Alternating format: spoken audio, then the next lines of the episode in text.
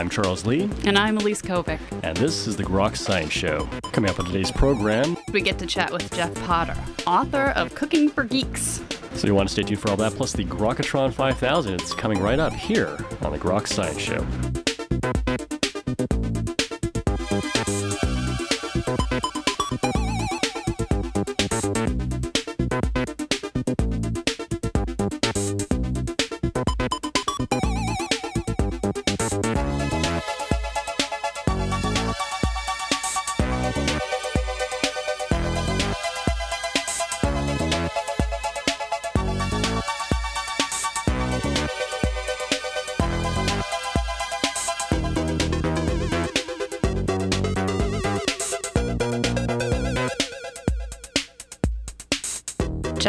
Can safely be labeled a renaissance man of sorts. He did the whole cubicle thing, the entrepreneur thing, the art thing, and the computer science thing, and throughout all of these things, he kept himself sane by cooking for his friends. So these experiences have led to my new official favorite book, and it's titled Cooking for Geeks Real Science, Great Hacks, and Good Food. So, Jeff, welcome to the Grok Science Show. Thanks for having me. No problem. So I'm proud to say that this is a geek run show and it has one of the geekiest audiences around. So consider yourself surrounded by geekdom right now. Speaking of that, now in the preference of the book, you dedicated the book to three types of geeks. And basically, I'd love to know who are these geeks? Well, I suppose there's a whole broad question here of what exactly a geek is one, one can talk about kind of the, the stereotypical oh technology people. That, that would be your programmers your engineers your makers you know kind of anything you kind of normally think of. But actually in hindsight one of the things i realized after writing the book was really much better definition for geek would have been anybody who's curious about the details of, about how things work. Mm-hmm. so to me if you are the sort of person that really just gets into how things works and wants to take them apart and figure out what makes things tick then you're a geek and you know that might be a car geek, or it might be a sports geek, somebody who really gets into the game. Mm-hmm. Um, news geeks, physics geeks, coffee geeks, mm-hmm. um, and of course, bringing it back to the book, uh, cooking geeks. Anybody who wants to get into the kitchen and just get a sense of how things work, so they can fearlessly go and make dinner. So, fearlessly, one of the things that you said is that you have these people who let their geek flags fly, but when it comes to cooking, they freeze. Yeah, and I think a lot of times it's because what it means to turn out a good meal to so many people is well, they imagine something that's perfect. Mm-hmm. And the thing about going into a kitchen is it's impossible to turn out a perfect meal. It just doesn't exist. True. What you can do is go into the kitchen and turn out a really good meal. And there's always things that when you, you look at, there's always things you can think, how could I have done this better? Or, gee, I wish it came out that way. But the thing is, if you're cooking for other people, they don't know that. True. So really, it's just nice to go and have a good time with your friends and go into the kitchen and cook a good meal and have it be about community and so many other things. And so for me, if if you're the type of geek that normally sits in front of a computer, you already know how to kind of block and tackle certain kinds of problems, how to subdivide things and say, okay, I'm going to try doing this. Maybe the reason it's not working is because there's something here. And it's exactly the same thing in the kitchen. You know, if you are trying to make a particular dish and it's not working, and you're following a recipe, you get lost really quickly. It's like, well, why isn't it working? I followed the recipe exactly. Mm-hmm. The thing is, recipes are just notes. They're just reminders of a certain protocol, a certain way of going and doing something. But it's really up to the person who's in the kitchen to kind of make it their own.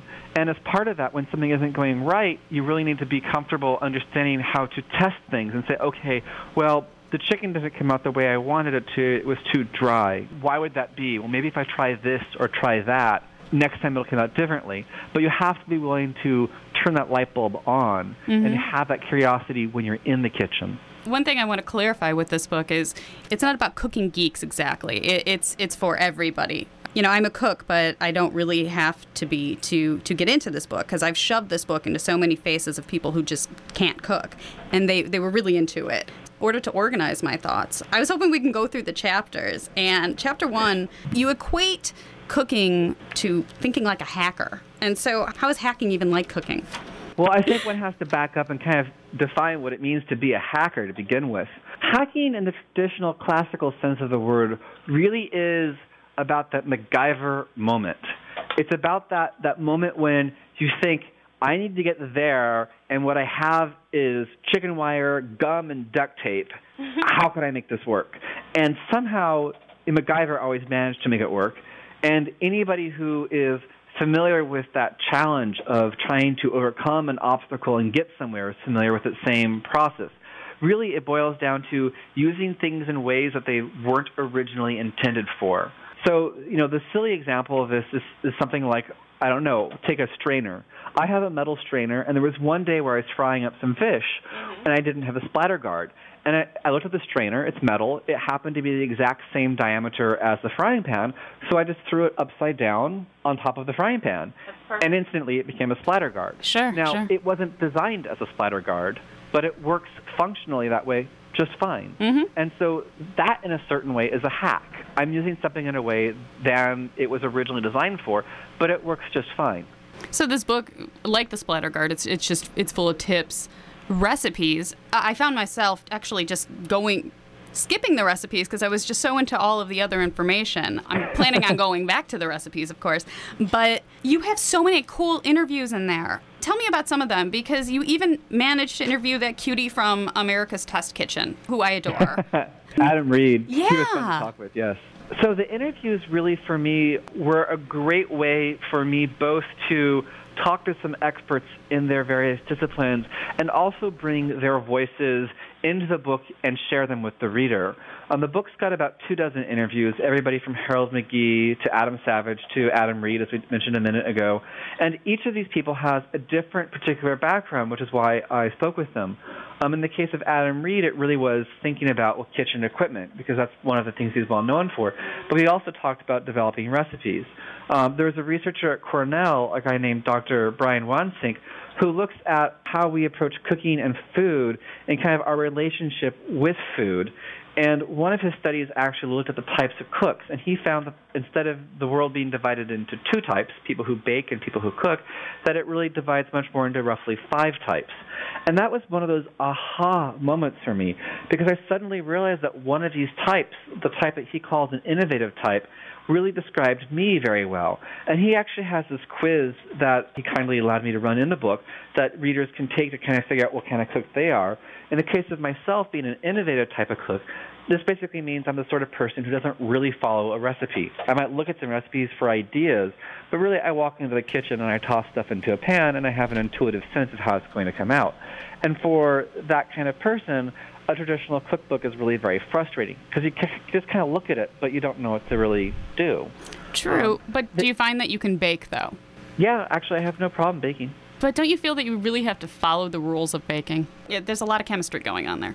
There's a lot of chemistry going on in cooking too. What it, what it comes down to is the error tolerances. Mm-hmm. When you're going to make steak fajitas, if you have 25% too much onion in your dish, it still comes out. If you go to make a loaf of bread and you have 25% too much water, it's not bread anymore. Yeah. But the methodology is still the same. Now, a really good baker can toss stuff into a bowl and it'll come out. Mhm. Somebody who's not familiar with it at all, that really just comes down to error tolerance Mm-hmm. when you go to actually measure stuff. You know, with baking, it's much harder to adjust things once you put them into the oven, and so for that reason, yes, you should measure things, and in fact, you should really weigh them out instead of using volume measurements. But it's essentially the same process. Um, in the second chapter, talk about equipment. I want to know what you think would actually be essential for every kitchen.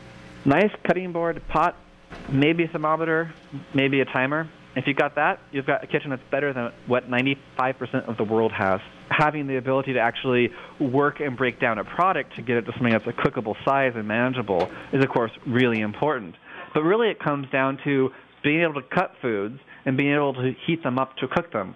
And it doesn't really take that much to do that. And if you look at most parts of the world, well, let's just say that our very basic average American kitchen would be luxurious by many standards in many parts of the world. True. Yet people the world over, for the most part, manage to cook dinner.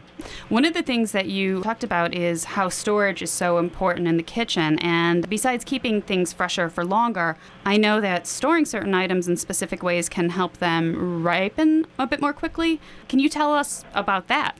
Well, in the case of things like fruits and vegetables, some fruits ripen and also happen to give off a gas called ethylene gas. And at first glance, it might seem a little bit confusing because the fruit both gives off that gas and it also ripens in the presence of that gas. So if you take something like pears, which respond to this gas, and you put them into a paper bag, they will ripen faster. If you put something like potatoes into an environment that also has ethylene gas in it, they will actually start to develop this green layer on the outside, which actually is not a good thing in, in their case. There's actually a slight toxin that can form there, which is why you should store some things separate from other things. But you can control essentially how quickly some fruits ripen by just modifying the environment that they're in. What about chapter three, choosing your inputs, ingredients, and flavors? This chapter seems to be more about your olfactory and gustatory senses. Yeah, and this is something that was a lot of fun for me to really dig into, was just to really understand how does our sense of taste work? How does our sense of smell work? Because when it comes to cooking, if you're looking at it from an enjoyment point of view, how do you actually think about what kinds of ingredients go together? And that question really comes down to flavor which comes down to taste and smell. And so you can't answer that question until you talk about the mechanics of smell and taste. And it turns out with things like smell, chemical similarity of the odorant compounds in the foods is actually a good predictor of compatibility of the two ingredients going together in a dish. Now, most of us won't actually have the ability to do headspace analysis on a piece of fruit to figure out what it might be compatible with. There's actually a really fun website online called foodpairing.com where a researcher has done this, and essentially you can drop in any food item and he will give you a list of other things that are compatible with it from a flavor point of view. But really just getting an understanding of how smell and how taste works enables you to kind of start building a mental model of how when you walk into the kitchen certain things are going to work well together or not work well together. Now, you also talked about being a taster versus a super taster. And there's a um, test. There is a test. So it turns out from a from a taste point of view that there are physiological differences between some of us. And one of them, which is probably a very minor one, but is one that we know about, is something called super tasting. it was discovered accidentally in the 1930s by a chemist at DuPont, a guy named Arthur Fox, who accidentally spilled a compound called phenylthiocarbamide on a lab bench, and some of it got up in the air, and he didn't notice anything. But a lab mate of his started complaining of this really bitter tasting sensation. This is back in the days before OSHA. So, like any researcher back then, he proceeded to experiment on family and friends. And what he found was that some of us taste this compound as bitter, and other people don't taste it at all. Now, this compound itself doesn't actually exist naturally. Um, it's completely synthetic, but it is similar enough to a compound, to an entire family of compounds called glucosinolates that occur in green vegetables, and also similar to things like caffeine and nicotine, that if you taste this particular compound, you're less likely to eat your green veggies, or you're more likely to spike your coffee with cream and sugar, or you're less likely to smoke. It's just a good example that there are differences in how different people taste sometimes physiologically, sometimes it's cultural preference and psychology. But regardless, we all do have different taste points for things like how much salt we want in our food. So if somebody likes their food spicier or with more salt or maybe less salt or sweeter, there's good mechanisms to explain why this occurs. Would this explain taste aversions then? As far as I know, taste aversions come up from exposure and essentially environmental. They're not physiologically driven. Oftentimes, in fact, we will misidentify a food that we think has caused us some sort of, you know, stomach illness and swear off of it when in fact it's not actually that. Some people will swear off of oysters or whatever else because they get sick once and maybe it wasn't the oysters at all. And in fact, there's a, there's a term for this name, Béarnaise sauce um, effect. It's really surprising, actually. You can have one bad exposure to something and just not be able to stomach it at all forever after. That's how hardwired our brains are for avoiding things that could make us ill again in the future. It really comes down to survival at that point. I was hoping that you could tell everybody about this because it's I think it's so cool. Flavor tripping and flavor tripping parties. this is something that's commonly called miracle berries. Um, there's a compound in this particular fruit called miraculin that essentially causes your sweet taste receptors in your tongue to fire in the presence of things that would normally taste sour. So the miraculin as a compound essentially binds to part of your tongue temporarily, 20 or 30 minutes. Um, and you can do this by either taking a miracle berry and basically chomping down on it and kind of letting the juices swirl around on your tongue for a few minutes, or there's actually tablets that have the miraculin content in them.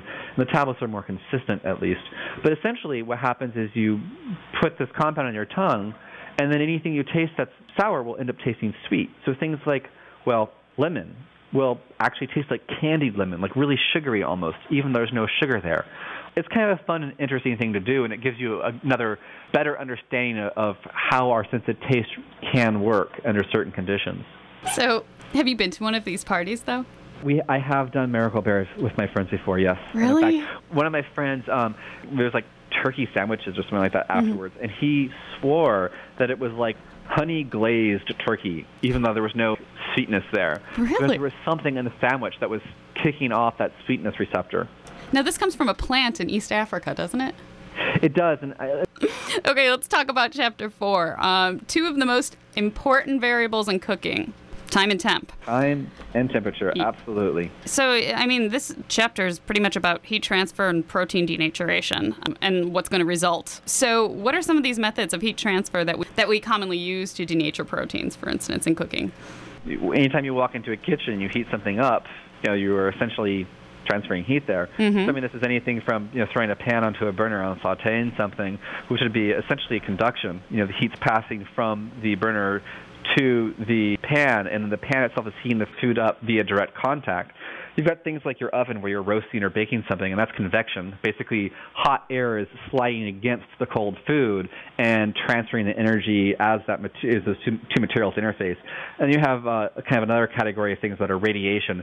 This is things like your microwave, um, but also broiling or grilling. I mean, if you stick your hand outside your window while you're driving your car down the road and you feel that hot warm sunlight hitting your hand, that's essentially radiant energy from the sun. So broiling and grilling work that same way. But really, regardless of what happens, what really matters is the actual temperature of the food. Because if you've got something like an egg or uh, a steak and you heat that food up, the proteins in it will begin to denature once they pass a critical heat point.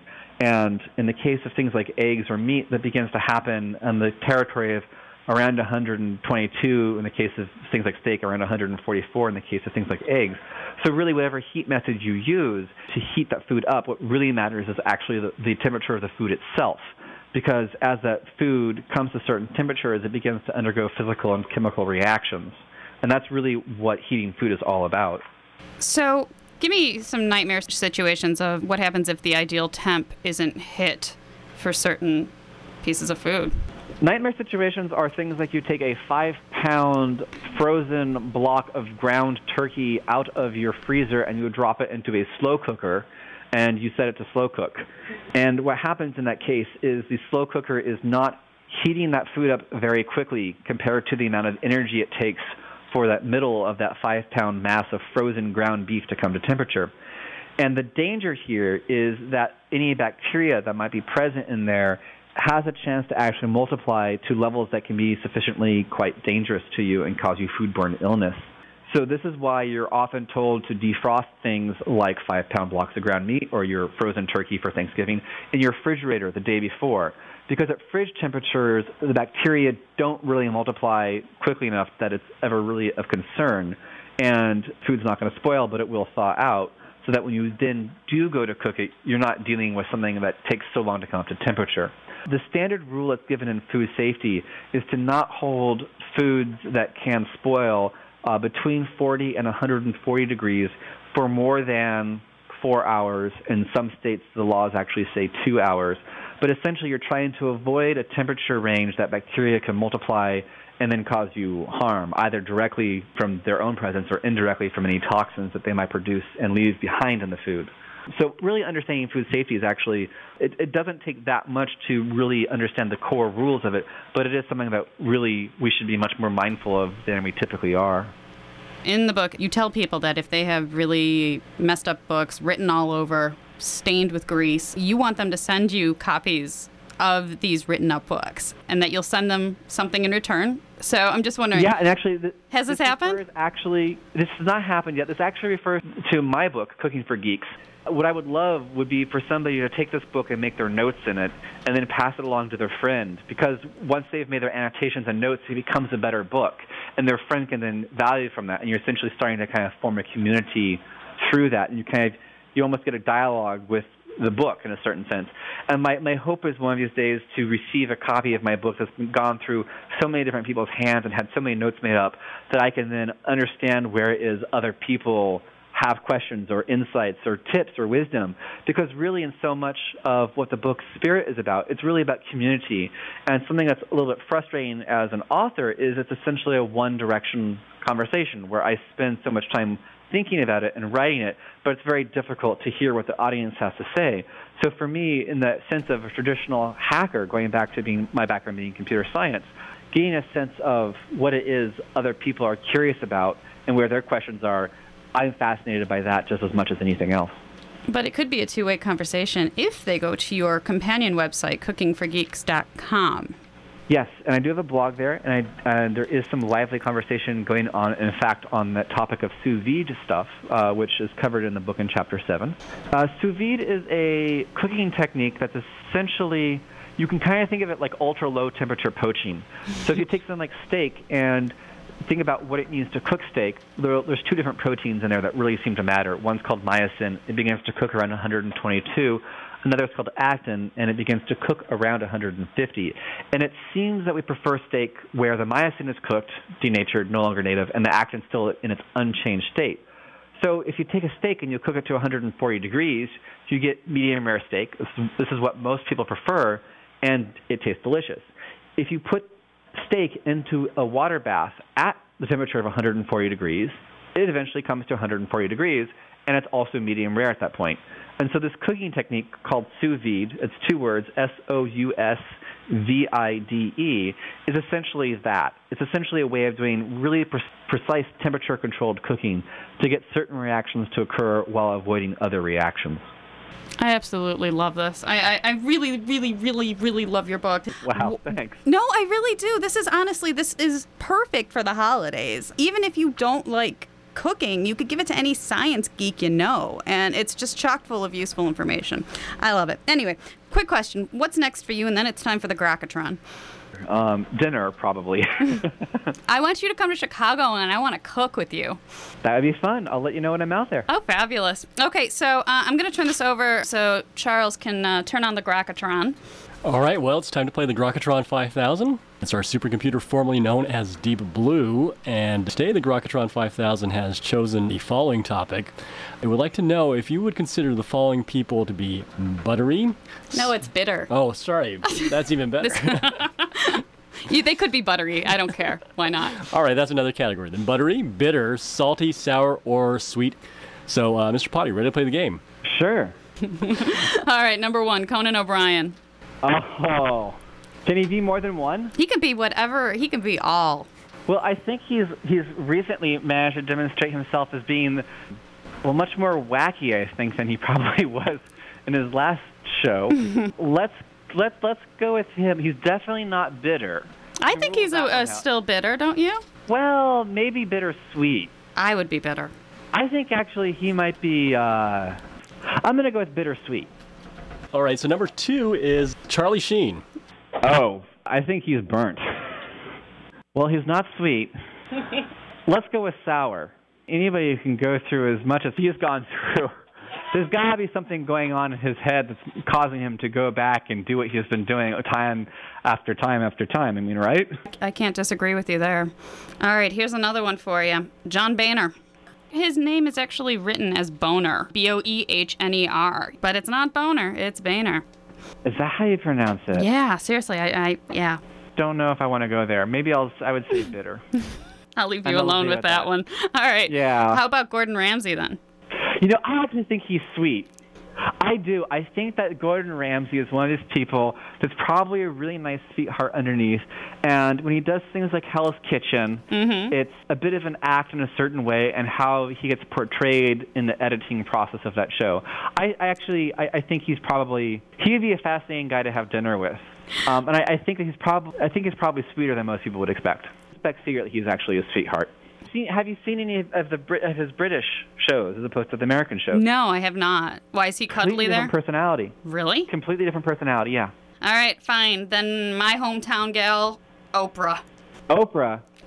You know, anybody who has done as much as she's done and gone as far as she has has got to be tough as nails for sure. Mm-hmm. But it's probably, uh, you know, I guess I'm just an optimist. I'm going to say sweet again. I, she's certainly not bitter. She's not sour. She's not salty. Maybe she's umami.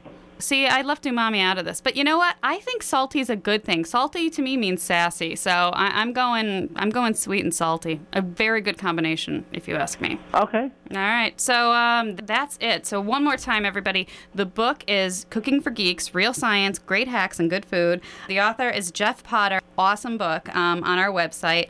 Stay tuned because we have a uh, food-related question of the week where you can actually win Mr. Potter's book. So stay tuned. And Mr. Potter, have an awesome day. I really enjoyed speaking with you, and I love the book. My pleasure. Thanks so much for having me. Okay. See you soon. Bye bye. It's a very cool book. It, it, really is. And for Thanksgiving this year, I am going to use it and I'm going to make myself a lot smarter when I can avoid burning that turkey this year. All right, so we do have a question of the week for uh, listeners out there in case they want to uh, try and win a copy of Cooking for Geeks. Uh, the question is Okay, so Tell me what this is. It is the waxy coating that you find on top of chocolate. It's the main problem um, in chocolate production. It results from changes in fat crystals that infiltrate the surface or it could be a result of the action of moisture on sugar ingredients. So, what you should do is email us at Grok Science. We will take all of the correct answers and we'll put you in a hat and we'll pick one out, and then we will send you a copy of Cooking for Geeks. Fat and moisture on top of chocolate, so it's not a fat, sweaty guy. No. No. Oh, no, at least I hope it's okay, not. Well. Um, all right, and it is time for the bi monthly Grok shout out. Ah, that's right. We have several shout outs uh, of all the people who we have to shout out. Okay, so we have to give a special shout out to the uh, lovely ladies in the Northwestern MSTP office. We have the lovely Judy Brown, the lovely Carmen Hoffman, and the lovely Becca Lamar. Hello, ladies. well, and of course, we. Oh, wait. Hi, Mick. How can we forget Mick? I, I mean, can't. I'll I, never forget Mick. I don't think the show could go on without Mick, really. Oh, and a special shout out to Steve. Steve, I want to say hello to you and thank you for commenting on the blog. Some new commenters, German, Jay Carroll, and uh, Steve, of course, we mentioned. Mm-hmm. And uh, yeah, of course, uh, go to our blog, www.groks.net, comment on it, and uh, we'll give you a shout out. Yeah, and also please email us. Let us know if you have any show suggestions. Let us know if you have any questions. Let us know what you think of the show. We want to hear from you, and let us know if you want a shout out, because we will give it the website, groks.net, and of course, uh, email us, grokscience at gmail.com or science at groks.net. Thank you for listening in to the Grok Science Show today. We look forward to you tuning in. And indeed, tune in. So we'll be back with more from the Grok Science Show. Been your host Charles Lee, and I'm Elise Kovic. And of course, if you'd like to see us on the web, our web address www.groks.net. Email us science at groks.net, and we're on Facebook and Twitter. Have a great afternoon.